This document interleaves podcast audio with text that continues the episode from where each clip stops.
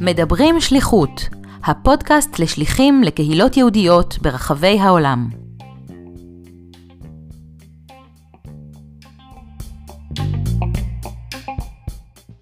שלום למאזינים, כאן דוקטור אסי אהרונוב. אם נושא של שליחות לקהילות יהודיות בתפוצות מעורר בכם התרגשות מיוחדת, אם הנושא מעניין אתכם כשליחים בהווה או בעבר, אם פעם שקלתם לצאת כשליחים לתקופה משמעותית, ואתם רוצים לשמוע על חוויות השליחות מפי כאלו שהיו שם, אני מזמין אתכם להאזין לראיונות שאני עורך עם שליחים בפודקאסט מדברים שליחות. בכל פרק נראיין שליח או שליחה שישתפו אותנו בחוויות השליחות שלהם. נאזין למה שיש להם לספר בנושאים כגון מה גרם להם לצאת לשליחות, מה היה תהליך ההתאקלמות שלהם בקהילה, מה היו הקשיים או ההצלחות בשלבי הקליטה בקהילה, מה היו נקודות השיא בשליחות כמו גם האתגרים המרכזיים איתם התמודדו, כיצד חוו את החזרה לארץ, מהי לדעתם שליחות מוצלחת ועוד. במיוחד נרצה לשמוע מהם הטיפים שהם יכולים לחלוק עם שליחים אחרים או כאלו ששוקלים לצאת לשליחות. כמי שהיה מעורב בתחום השליחות מזוויות שונות, אני מקווה שגם אתם, כמוני, תמצאו עניין רב במה שיש לשליחים לספר. הפעם אנו שמחים לראיין את מיכל יונגר. הפרק הנוכחי הינו חלקו השני של הראיון שערכנו עימה. אם טרם הקשבתם לפרק הקודם, אני מציע להקשיב לו לפני הפרק הנוכחי. כזכור, מיכל יצאה יחד עם בן זוגה לקהילה היהודית בהונג קונג למשך ארבע שנים בין 2013 ל-2017. לאחר שהם כבר התכוננו לצאת לשליחות בצפון אמריקה, הם עודכנו שיעד השליחות בוטל. באופן מפתיע, למחרת הוצע להם על ידי מכר לצאת כמורים לבית הספר היהודי בהונג קונג. מיכל מספרת על האתגרים שניצבו בפניהם כאנשי חינוך במציאות של תחלופה גבוהה ושל תלמידים מרקעים מגוונים. עמדה לנגד עיניהם גם העובדה שהרקע היהודי שרבים מהתלמידים יקבלו בחייהם יגיע רק באמצעותם. אתגר נוסף היה ביצירת ההפרדה בין החברות למקצועיות בקהילה קטנה ומגובשת בה כולם נפגשים עם כולם. העבודה בבית הספר זימנה כר נרחב לעצמאות. בין היתר היא מתארת פעילות מרגשת שיזמו עם התלמידים של חקר הקברים בבית הקברות היהודי ועל הסיפורים שעומדים מאחוריהם. מיכל מדגישה את חשיבות הצבת המדדים הריאליים לשליחות וגם משתפת במחשבותיה על עתיד השליחות בדרום מזרח אסיה. בפן האישי היא מתארת כיצד השפיעה השליחות על חייהם ועל גישתם להעיז ולחשוב בגדול. הדבר בא לידי ביטוי גם בעבודת הדוקטורט עליה היא שוקדת בימים אלו העוסק בשליחים כסוכני שינוי במערכת החינוך. אני מקווה שתהנו מחלקו השני של הראיון. יש איזשהם אה, אתגרים נוספים מעבר למה שתיארת אה, של ההתאקלמות בשנה הראשונה, ואני מניח נושא של השפה, איזה, איזה אתגרים מיוחדים היו לכם אה, במהלך השליחות? אני חושבת שאחד האתגרים הגדולים, לפחות שלי, היו, היה ההפרדה הזאת שבין החברות לבין המקצועיות. כי כמו שאמרתי, זו קהילה מאוד משפחתית, מאוד מגובשת, מאוד, יושבים כל שבת בצהריים לאכול, זאת אומרת, אני ביום חמישי או ביום שישי מלמדת את התלמיד בבית הספר וצריכה לכעוס עליו שהוא לא למד למבחן או שהוא לא הכין את העבודה, ואז אה, בערב שבת הוא בא לאכול אצלי בבית עם ההורים שלו. ויש פה פער מאוד מאוד גדול, ואיך מתמודדים עם הפער הזה. אה, וזה היה קושי, אה, קושי גדול. לקח לי הרבה הרבה זמן להבין שאני יכולה להגיד גם להורה שהוא חבר, שבשבת אנחנו לא מדברים על בית הספר, שישלח לי מייל ביום ראשון ונקבע פגישה בבית הספר ונשוחח על הדברים האלה. וגם באמת מול התלמידים, ליצור מקום שמצד אחד אני המורה שלהם, ומצד שני אני גם קצת חברה שלהם, שרציתי את המקום הזה, כי המקום הזה היה לנו חשוב. Uh, בסוף הקשר האישי הזה הוא זה שאפשר להם גם לבוא אלינו הביתה ולהתארח מעבר לשעות בית הספר. אז המקום הזה של באמת למצוא את הדרך המאוזנת שבין הקהילתיות והמשפחתיות הגדולה לבין המקום המקצועי שגם ידרוש מהתלמידים, uh, זה בהחלט uh, היה נושא מאתגר.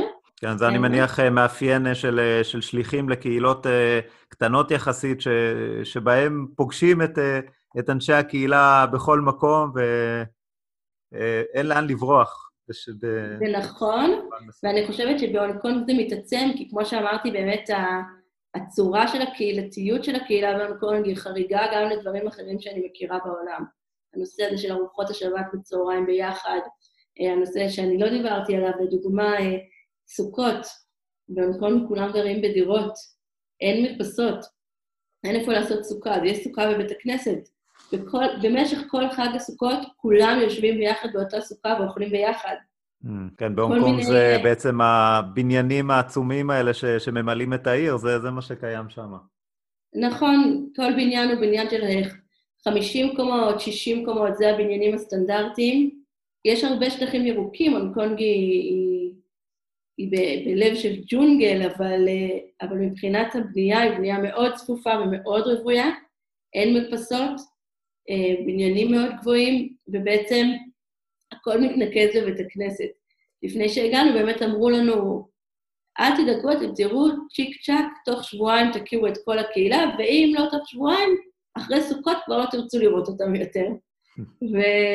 ולא כל כך הבנו מה מדברים, באמת, אה, אחרי שבוע שלם שאתה יושב בסוכה, אה, וזה חגים ארוכים, כי זה יום טוב שני של גלויות, אתה כל כך הרבה עם בני הקהילה, שאתה כבר אחרי חודש מכיר את כולם ממש כמו uh, משפחה.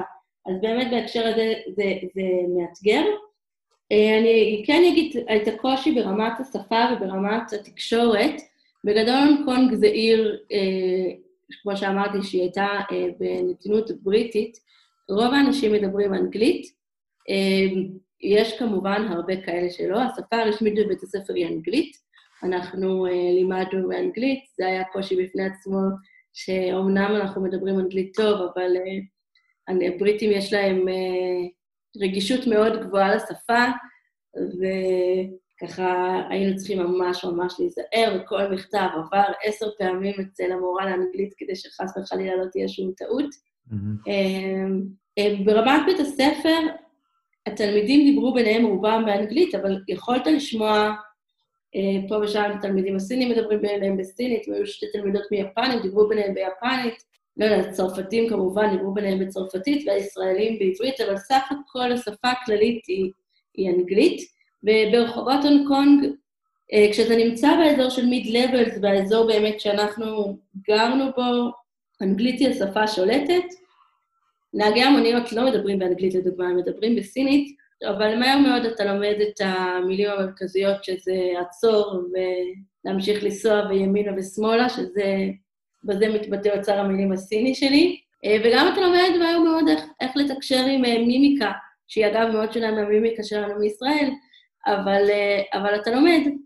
זה בהתחלה נראה כמו קושי שהוא יהיה קושי מרכזי, בדיעבד גילינו מהר מאוד שזה... שזה לא בסוף אנחנו בני אדם ויש לנו שפה אוניברסלית. כן. כן. זה גם לא, לא שפה שהייתם חייבים להשתמש בה אה, באופן אה, אה, שוטף או, או יוצא דופן. לא, לא, ממש לא. כאילו, אני, אוצר המילים שלי מתבטא בארבע מילים. מה שכן, יותר מאשר השפה, זה הקושי התרבותי, כמו שאמרתי מקודם.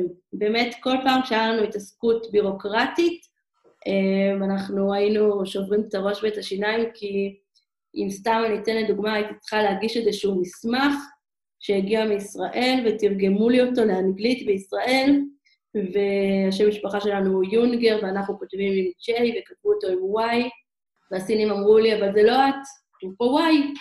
ואני אומרת להם, אבל, אבל זו אני, תראו, התעודת זהות, המספרים הם אותם מספרים, השם הוא אותו מספר, זה רק ההבדל של האות הזאת, ואני מנסה להסביר להם, ואין עם מי לדבר. וזה, בדברים האלה, באמת, פה יש פערים תרבותיים ש...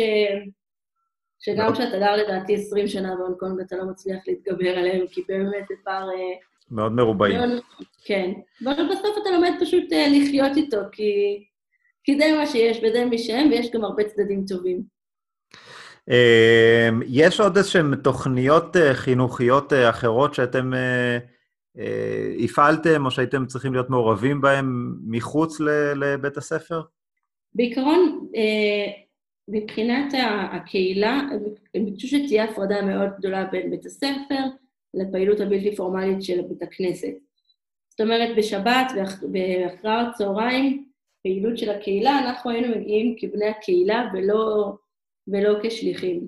אה, בבית הספר, אבל כל החינוך הבלתי פורמלי היה תחת אחריותנו, שזה כלל גם, אה, אה, לדוגמה, טיולים שנתיים, שזה מאוד מעניין, כי הטיולים השנתיים בהונג קונג הם טיולים מחוץ להונג קונג, וזה היה, אם אתה מדבר על אתגרים, אז בשנה הראשונה שארגנו זה בהחלט היה אתגר חיובי, אבל אתגר לארגן טיול של שלושה שבועות בישראל, לארגן טיול של שלושה שבועות בספרד, לארגן טיול של שבועיים בתאילנד, לארגן טיול של שבועיים בסרי לנקה, זה סדר גודל של טיולים, אתה שולח 50 תלמידים אה, לכל מקום כזה, וכל האחריות היא בעצם אה, עליך, וכמובן שבכל מקום כזה אתה צריך גם לתת את ההקשר היהודי.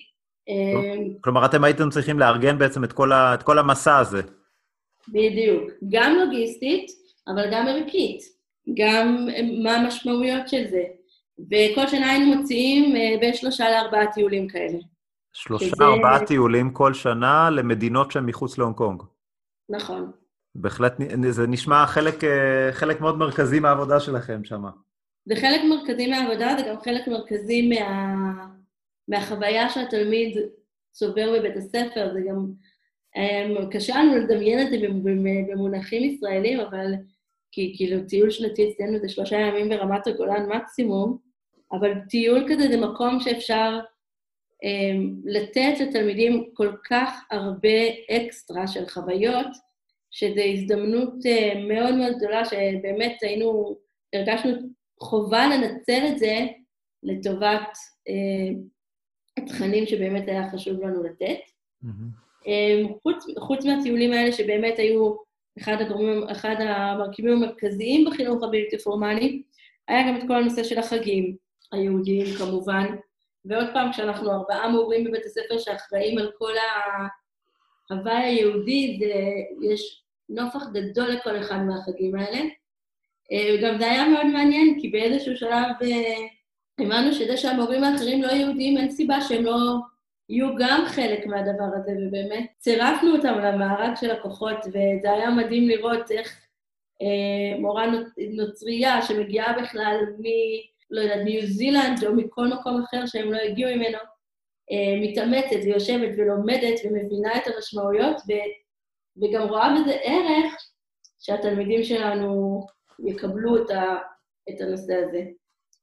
אה, היו לכם גם התמודדויות עם הנושא אה, של ארעיות של המשפחות היהודיות ש, שהגיעו להונג קונג, וכפועל יוצא גם תחלופה גדולה של תלמידים שלכם? אה, בית הספר מתמודד עם, ה, עם הנושא הזה של תחלופת תלמידים כל שנה ושנה. Um, היו שנים ש-30% מהתלמידים התחלפו לנו, והיו שנים שפחות, אבל אין שנה שלא עוזבים בתלמידים, אין שנה שלא מגיעים תלמידים חדשים, וזה משהו שהוא טבוע בתרבות ההונג קונגית בכלל ושל הקהילה היהודית בפרט, שזה מייצר איזשהו חוסן, באופן מפתיע דווקא, איזשהו חוסן נפשי אצל התלמידים, שזה משהו מרתק לראות. קודם כל, הפתיחות שלהם לקבל אנשים שונים ולקבל אנשים חדשים, אני באמת אה, מאוד מאוד מעריכה את היכולת הזאת, זה באמת הדהים אותי כל פעם מחדש, איך מגיע תלמיד חדש, בתוך יומיים הוא כבר נכנס כאילו תמיד היה. ו... קבלה ברמה של אה, כל הסיפור הזה של חרמות שבארץ מתעסקים בו, וההתייחסות, באמת בהונג קונג זה לא קיים. ולא רק שזה לא קיים, הם, היו, לנו, היו לי מקרים של כל מיני תלמידים שאני יודעת להגיד שבוודאות בארץ לא היו משתלבים. והם תלמידים שבארץ היו הופכים, ובכל מקום אחר בעולם, תכלס, היו הופכים להיות אאוטסיידרים. והתלמידים בהונג קונג, דווקא בגלל היכולת הזאת של ההכלה של אנשים שהולכים ואנשים שבאים ולקבל ולהכיר ולא לשפוט לפי מראה חיצוני, קיבלו את התלמידים האלה בצורה שבאמת מעוררת התפעלות, ו... ו... ולפעמים הילדים האלה הפכו להיות הילדים המובילים בכיתה, וזה מטורף לראות את זה. עכשיו, במישור האישי, זה קשה כל פעם מחדש. אני יכולה להגיד לך ש... הכיתה שכשאנחנו הגענו להונג קונג, כיתה, התלמידים שנכנסו לבית הספר היו בכיתה ו', ותלמידים שלימדתי אותם ארבע שנים. התחלנו את הכיתה, תשעה או עשרה תלמידים, זו הייתה כיתת דוברי עברית, שלפעמים כשהיו לנו כיתות שהיה בהן אחוז גבוה של דוברי עברית, היינו מפרידים אותם, כדי שנוכל ללמד אותם גם בעברית ולתת ערך מוסף של גם שיעור ביהדות וגם שיעור בעברית במקביל. Mm-hmm. זה לא תמיד קרה, זה היה מאוד תלוי בהרכבים הכיתתיים.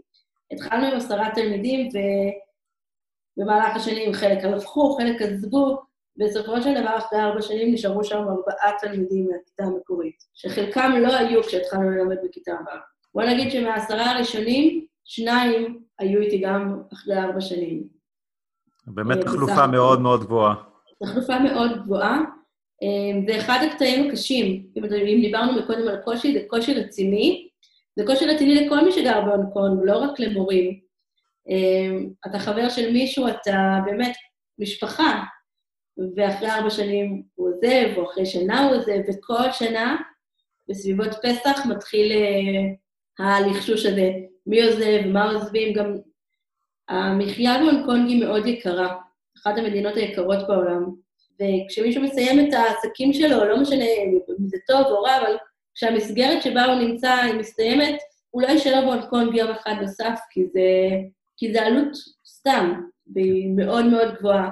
אז זאת אומרת שאנשים יכולים גם לעזוב פתאום מהיום למחר, וזה לא תופעה אה, מאוד נדירה שקורית. זה יכול להיות גם באמצע שנה אפילו. גם באמצע שנה, לגמרי.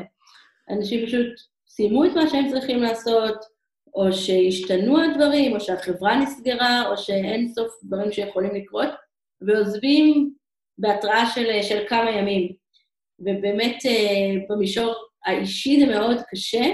במישור של התלמידים, עוד פעם, אני אומרת, זה בונה בהם איזשהו חוסן נפשי שבהפוך על הפוך, שאני באמת לא יודעת להסביר אותו, אבל גם של קבלת אחר מאוד מאוד גבוהה, וגם של יכולת אה, אה, הישרדות כזאת, וכל פעם שהיינו מגיעים למקום בעולם עם הטיולים, זה היה מדהים אותי לראות איך הם בטבעיות כזאת משתלבים, בטבעיות מתחילים לדבר עם אנשים, בטבעיות מקשיבים, בטבעיות נהיים חברים, אבל זה באמת חלק מזה שש... שכל הזמן מתחלפת הקהילה. אה, זה קושי, זה קושי גדול, אבל זה, זה חלק מה, מה, מהאפיון של הונג קונג. זה לא משהו שהוא, שהוא, שהוא ישתנה. ומבחינה חינוכית, אז אה, אם אה, דיברת קודם על הנושא הזה של ללמד ולהעביר מסרים לאוכלוסיות מגוונות, אז פה נוסף גם הקושי של ללמד תלמידים שמתחלפים כל הזמן, ולנסות לייצר איזושהי תשתית ש, שמתאימה לכולם, גם מבחינת המקום שלהם אה, אה, שנמצאים בו, מבחינת אה, חומר ו- וידיעות וכדומה. לחלוטין, לחלוטין. ועוד פעם, אני אומרת, גם מגיעים תלמידים שלפעמים מעולם לא למדו לפני זה בבית ספר יהודי. היו לי תלמידים שהגיעו בכיתה ו', ז', ח', מעולם לא למדו עברית לפני, וכל שנה הייתי מוצאת את עצמי עושה אה, אולפן בעברית לתלמידים לא, לא צעירים, שפעם ראשונה שהם נחשפים לשפה. אז אה, הדרך, הדרך שלכם הייתה בעצם אה, להתמודד עם זה, זה לנסות להשלים את הפערים אה, לתלמידים שלא היה להם את אותו רקע. אז אני, אני אגיד ככה, קודם כל כן, להשלים את הפערים, בטח שבשפה העברית. בנוסף, התוכנית שבה לימדנו, התוכנית של ה-IB, בשונה מהתוכנית לימודים בישראל, היא תוכנית ש, ש, שמתרכזת ביחידות לימוד. זאת אומרת, זה לא חומר שנפרס על פני כל השנה, אלא נושאים שנלמדים במרוכז. ודווקא בהקשר הזה של, אה, של התחלופה הגבוהה שיש בהונג קונג והצורה שבה הם חיים, אה, שבה הקהילה מתנהלת, דווקא הצורת לימוד הזאת של יחידות אפשרה, אה, כמו שאתה אומר, להקיף לתלמידים חומר מסוים, גם אם הם מגיעים בלי הקשר של קודם או אחר, כי, כי היחידה, היא נותנת את כל ההקשר שלה. Mm-hmm. זאת אומרת, תלמיד ש... הגיע בכיתה ח' ולא למד בכיתה ו' וז', יכל להשתלב במקום שממנו הוא מגיע, כי כל יחידה הייתה לה פתיחה והיה לה סיום. ובעצם בכל שנה למדנו חמש יחידות שכאלה. כן. אני רוצה לשאול אותך מבחינת uh, מדדים של, uh, של הצלחה בשליחות, uh, בשליחות שלכם, האם היו מדדים מוגדרים להצלחה מבחינתכם, מדדים שאתם הגדרתם, מדדים שהוגדרו עבורכם? אני אשמח אם, אם תפרטי טיפה בעניין הזה.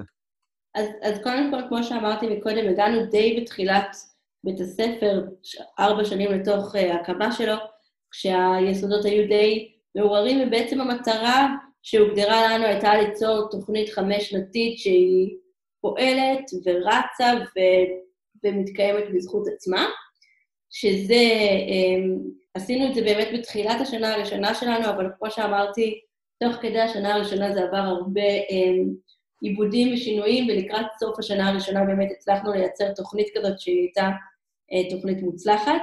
אמ, מבחינתנו, במישור האישי, כשהגענו לבית הספר, אה, לימודי יהדות בעברית אה, נחשבו בעיני התלמידים למקצועות שאפשר להחליק אותם, לא עושים בזה בגרות, צריך להיות שם בשביל לסמן תווים, ו... וזהו.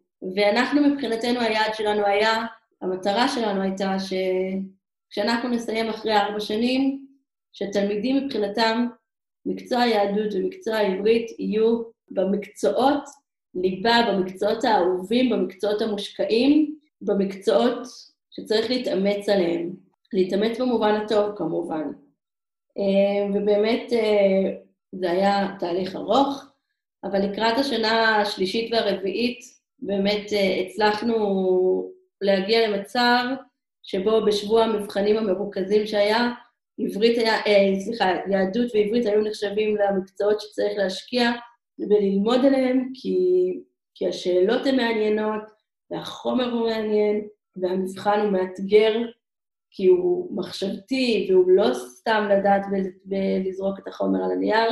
ומבחינתנו, אחת ההצלחות אה, הגדולות הייתה שממש בשנה הרביעית שלנו, המנהלת סיפרה לנו שהיא נפגשה עם אחת התלמידות, וזו הייתה אחת תלמידה שמאוד מאוד זלזלה בשיעור יהדות כשאנחנו הגענו לבית הספר, והיא עמדה לסיים את בית הספר באותה שנה, והיא אמרה למנהלת, אני לא אתגעגע ליותר מדי דברים, אבל אני מאוד מאוד אתגעגע לשיעורי היהדות. Mm. אה, ומבחינתנו זה היה אה, ניצחון בוי קטן שאומר אנחנו את ה... את האתגר פיצחנו. בדיוק, את המשימה שלנו השלמנו, ועשינו טרנספורמציה למקצוע יהדות בבית הספר, וממקצוע צדדי הוא הפך להיות מקצוע מרכזי שמוביל את שדרת הלימוד. היה לנו מאוד מאוד חשוב לעשות אה, אה, שיתופי פעולה עם הורים אחרים במקצועות אחרים. אה, לדוגמה, אה, באחת השנים עשינו אה, פרויקט מאוד יפה לפני פסח, הוצאנו אה, הגדה של פסח של התלמידים. אנחנו בשיעורי יהדות לימדנו אותם על, על, על נושא של ההגדה, ועל זה שזה אחד הספרים עם הכי הרבה פירושים שיש בעולם היהדות, אה, בעולם הספרות היהודית. והמורה לאנגלית דיבר איתם על, על פרשנות ואיך מפרשים טקסטים, ובעצם בשני השיעורים שלנו, גם ביהדות וגם בשיעור אנגלית, ספרות אנגלית, אה, כל אחד מהתלמידים כתב פירוש משלו להגדה, והוצאנו את זה בהוצאה ככה עצמית לתוך בית הספר, לתוך התלמידים, עשינו מזה, עשינו מזה אירוע. כל מיני פרויקטים כאלה שבאמת לחבר בין מקצוע היהדות למקצועות האחרים, כששוב, כמו שאמרתי מקודם, המטרה שלנו הייתה כל הזמן להגיד, יהדות זה חלק מהחיים האוניברסליים שלנו, זה הזהות שלנו, זה מה שאנחנו לוקחים איתנו, בכל אחד מהצעדים הבאים שאנחנו אה, הולכים בחיים, ולא רק שזה לא סותר את החיים האוניברסליים והכלליים, אלא זה חלק מהותי ממנו.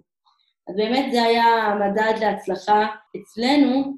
אגב, זה משהו שלא לא אמרנו, אבל אה, תוכנית הלימודים זה אתם בניתם, או שזה משהו שהוכתב לכם מראש? זהו, חלק מהתוכנית של ה-IB זה שכל מורה בונה לעצמו את תוכנית הלימודים שלו. Mm-hmm. אין תוכנית מוכתבת מאיזשהו משרד חינוך כלשהו. אה, או מבית הספר. ולא מבית הספר, כן. אז אנחנו בנינו את תוכנית החמש-שנתית, שמתוך מחשבה שהיא גם יעזרו וילמדו אותה גם אחרי שאנחנו נעזוב. Mm-hmm. אני אגיד שהסיפור הזה של מדדים, והסיפור של מדדי הצלחה, אני חושבת שהוא אחד, ה... אחד הנושאים המרכזיים בהכנה לשליחות. Mm-hmm. בהכנה העצמית שלך לשליחות. אה, כשנסעתי אה, לשליחות שלי בלוס אנג'לס, לשירות לאומי, דיברו איתנו בהכנה על עלייה ו- ועל החשיבות, ואני בתמימותי הרבה אמרתי לעצמי, מיכל, אל תלכי על גדול, תהיי ריאלית, תהיי, תסתכלי למציאות בעיניים. אם תצליחי להעלות שלוש תלמידות לארץ, עשית את שלך ו... והצלחת בשליחות שלך. שזה כמובן רחוק מהמציאות, וגם להעלות בן אדם אחד זה מאוד מאוד מאוד הרבה. אתגר מאוד מסובך, כן. בדיוק. ובכלל, כל, ה, כל, ה, כל הרעיון הזה של למדוד את ההצלחה בכמה אנשים עלו לארץ, זה, זה מאוד מתסכל, כי, כי זה מאוד מאוד מאתגר הסיפור הזה של עלייה. ובאמת, ה, ה, המקום הזה של לשים מטרה ולהציב אה, מדדים שהם, שהם ריאליים, שאפשר להגיע אליהם, זה אחד הדברים החשובים, והם גם חלק ממה שאמרתי על ההכנה שאתה עושה ועל הצניעות והענווה שאתה צריך להגיע, והאדפטציה וההסתגלות שצריך, כי כל מקום וה, והיעדים שיכולים להיות רלוונטיים אליו. Mm-hmm. ורק ככה אפשר גם, בעיניי לפחות, להתקדם ולהגיע ולהצליח באמת להגיע להישגים בשליחות. כי כששמים יעד שהוא בשמיים, גם זה יוצר תסכול גדול וגם באמת אתה לא מצליח להתקדם. וכשמייצרים אה, אה, מערך של, של יעדים, לפחות כלפי עצמך, כשאתה יוצא לשליחות, שהוא ריאלי, גם אתה מגיע אליו וגם אתה עובר מעבר אליו, ואתה באמת כל פעם יכול להציב את המטרה הבאה, וזה הרבה יותר מוצלח, לפחות מהניסיון שלי. כן, אז אה, את בהחלט מעלה נקודה מאוד מאוד אה, חשובה של אה, למידה טובה של, של יעד השליחות מראש והצבת יעדים ריאליים, שזה בהחלט, בהחלט אתגר, אין ספק, אבל נקודה מאוד מאוד חשובה. אני גם אוסיף בהקשר הזה, שלדבר עם שליחים קודמים, לנו זה נתן הרבה פרספקטיבה.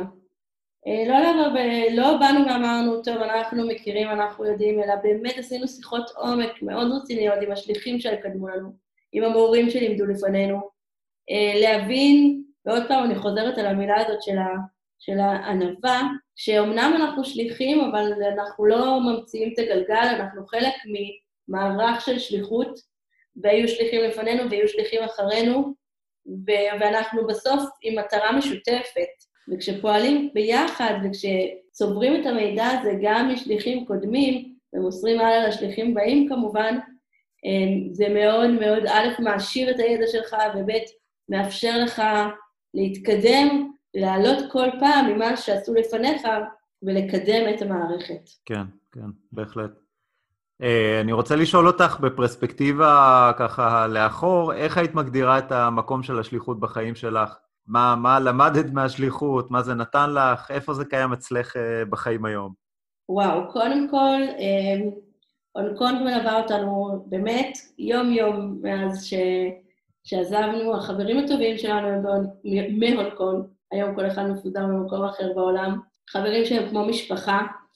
אה, אני יכולה להגיד שהחיים שלנו השתנו בעקבות הנסיעה להונג קונג, הם פתחו לנו את העיניים בהרבה מאוד מובנים, אה, עשינו שינויים, שנינו, גם אני וגם אה, בן הזוג שלי, עשינו שינויים גדולים בקריירה שלנו, בכיוון שלנו בחיים בעקבות הנסיעה להונג קונג. אני אה, החלטתי לעשות שינוי לחלוטין ועברתי לאקדמיה, ואני כותבת עכשיו דוקטורט בנושא של שליחים שחוזרים לארץ, ועל איך שהם סוכני שינוי בתוך מערכת החינוך, בעצם איך לנצל את הידע שהם צברו בחו"ל את החוויות הפדגוגיות שהם, שהם חוו, ולעשות דרך החוויות ההנו אה, שינוי בתוך מערכת החינוך הישראלית מלמטה למעלה, ובאמת אה, יש פה אה, נושא שלם של מורים שליחים שחוזרים, שבעיניי הוא, הוא לא מטופל מספיק, ואפשר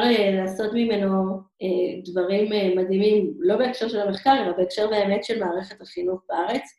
חוץ מזה, אני חושבת שלמדנו בהונג קונג הרבה בנושא של באמת קבלה של האחר וסובלנות, ובעיקר, בעיקר, אני חושבת שהמסר המרכזי שאנחנו למדנו בהונג קונג זה להעיז ולפרוץ ו- ולנסות ולהבין שאם לא מנסים, לא מתקדמים, אני חושבת שזה שזו קהילה של אנשי עסקים, יש בזה משהו מאוד ייחודי במובן הזה. כי אנשים שם כל הזמן בעשייה, כל הזמן מתקדמים קדימה, כל הזמן נמצאים בדבר הבא. ואין דבר העומד בפני הרצון בהונג קונג. אין דבר שהוא לא מושג. אם אתה רוצה לעשות משהו, אז תעבוד מספיק חזק ותשקיע ואתה תעשה אותו. וזה מסר שעובר גם לתלמידים, וגם זה משהו שאנחנו מאוד, מאוד למדנו אותו בהונג קונג, ובאמת אנחנו משתדלים ליישם אותו בחיים שלנו גם היום. לא להיכנס למקום המצומצם הזה והקטן הזה של, שמאוד קל בביצה הקטנה שלך, אלא לחשוב גדול, לחשוב רחב. אם דיברנו על הטיולים האלה בחו"ל של בית הספר, זה דברים שהם מרחיבי דעת. Mm-hmm. וזה משהו שלמדנו מאוד במקום, לחשוב ברחבות. לחשוב בגדול. בדיוק, לחשוב בגדול, ולא להגיד, אוקיי, זה אני לא יכול, אלא, אלא לנסות. יכול להיות שתיכשל, אבל אם לא תנסה, לעולם לא תדע. ו- ובאמת, אני חושבת שהיה לי חלום גדול הרבה שנים לכתוב דוקטורט. אני חושבת שהשהות בהונג קונג דחפה אותי לזה מאוד, וזה משהו שיכול להיות מאוד שלא הייתי עושה אם לא הייתי נוסעת לשם. ואני חושבת שבעצם גם בדוקטורט שלי אני בעצם מביאה עוד פעם את הבשורה הזאת שאומרת בדיוק את אותו דבר. לקחת את הכוחות האלה, לקחת את המורים השליחים שחזרו, לקחת את כוח ההוראה הזה ולפרוץ בתוך מערכת החינוך שלנו בארץ, שהיא מאוד מאוד מרובעת ומאוד מאוד מקובעת, ומלאה בבירוקרטיות, לפרוץ bottom up, דרך חדשה ודרך שהיא אה, מביאה אנרגיות חדשות ובהוראה שונה, וחוויות בינלאומיות שהן מאוד אה, מאוד מאוד מעשירות. כן, אה, וכמובן שגם הצד שלכם של לצאת לקהילה שם בהונג קונג, אה, ולאור הסיפור, סיפור הרקע שסיפרת על איך הגעתם לשם, והעבודה הייחודית שם לארבע שנים, בהחלט מעשה בהחלט גדול ומרשים בפני עצמו. אז אני מניח שמה שאתם ספגתם מהאנשים שם, זה רק, רק העצים את. התחושה הזאת של היכולת אה, לכבוש עוד, אה, עוד יעדים נוספים ובאמת לחשוב אה, עוד יותר בגדול. אני רוצה לשאול אותך לסיום, אם יש לך תובנות מיוחדות לגבי מוסד השליחות בעקבות השליחות, ואולי עתיד השליחות בכלל לדרום-מזרח אסיה. אוקיי, okay, קודם כל אני אגיד שהנושא הזה של המיעוט יהודית זה נושא ש... לשמחתי הרבה הולך וצובר תאוצה בישראל.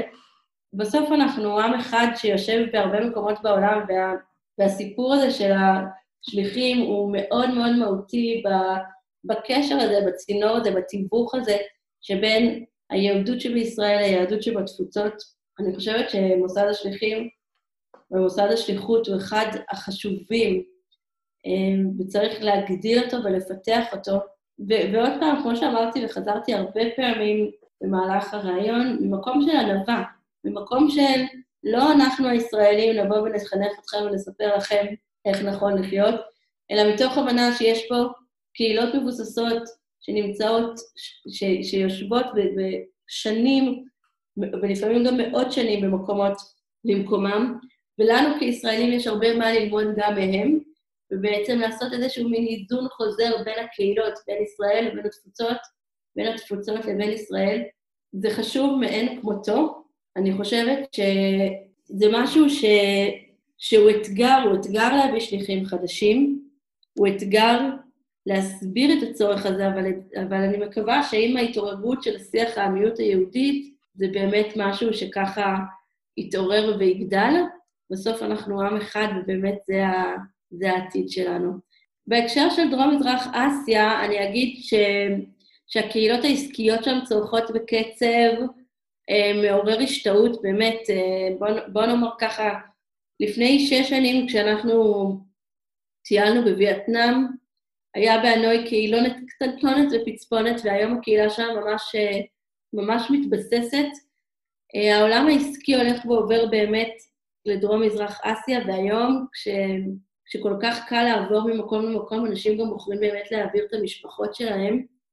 אה, אני רואה את זה אפילו ברמה של קהילות חב"ד שנפתחות בכל רחבי סין ובכל רחבי אסיה. ראיתי את זה צומח ממש לנגד עינינו כשהיינו שם בשליחות. אני חושבת שזה העולם הבא, הצורך הבא הוא באמת להעביר אה, את ההתרכזות שלנו, חוץ מכמובן של אה, צפון אמריקה, שהיא חשובה מאוד, באמת לשלוח שליחים גם למקומות האלה, גם לקהילות של אנשי עסקים, שלפעמים אנחנו באמת קוראים להם ישראלים יורדים, אבל צריך להבין שאנשים שעוברים לגור בדרום-מזרח אסיה, הרבה פעמים בתפיסה שלהם הם לא יורדים, אלא הם אנשי עסקים שבאו לשליחות עסקית מסוימת וחוזרים חזרה לארץ. ולכן השיח מולם הוא, הוא שיח מאוד חשוב. חשוב מאוד שיהיו שם שליחים. כרגע, לצערי, אין ביותר מדי מדינות שבו מזרח אסיה שליחים. אני בהחלט צופה שעם הגידול שם בעולם העסקי, יגיעו לשם יותר ויותר שליחים, למרות שעכשיו עם כל הקורונה הזאת אה, כן, אין לדעת. מה יהיה, כן, בהחלט. כן, בדיוק. אה, וגם אה, המהומות בהונג קונג שכרגע מתקיימות, אני לא כל כך יודעת להגיד מה יהיה עתיד העיר, ויכול להיות מאוד ש... שאם זה יימשך את זה, ומבחינה עסקית כבר לא יהיה שם מה לעשות, אז גם הקהילה היהודית בהונג קונג תקטן מאוד. אבל דרום מזרח אסיה הוא בהחלט היעד הבא.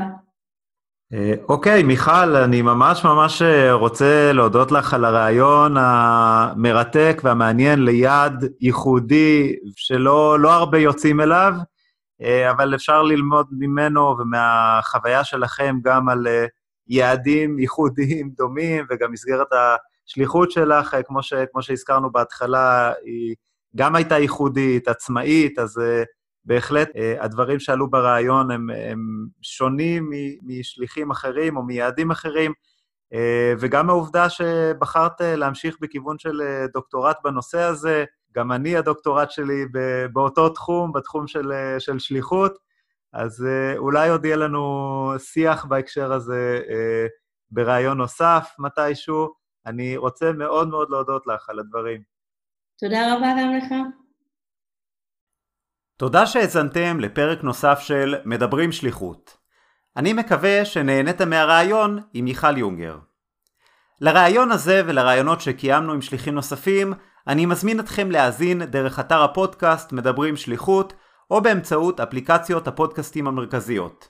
תוכלו ללחוץ על מעקב, כך שתקבלו עדכון על כל פרק חדש שיוצא.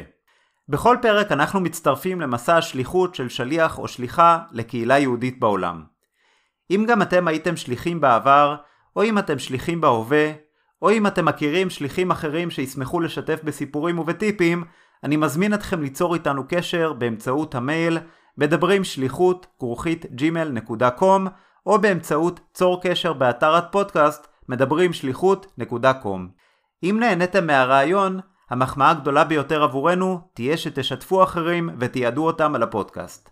בנוסף אני מזמין אתכם לשלוח אליי סיפורים או אתגרים מיוחדים משליחויות ומה היו דרכי ההתמודדות. אשמח לשמוע מכם כל הצעה או שאלה בנוגע לפודקאסט, אני מזמין אתכם לכתוב לי במייל מדברים שליחות כרוכית gmail.com. תודה ולהשתמע בפרק הבא.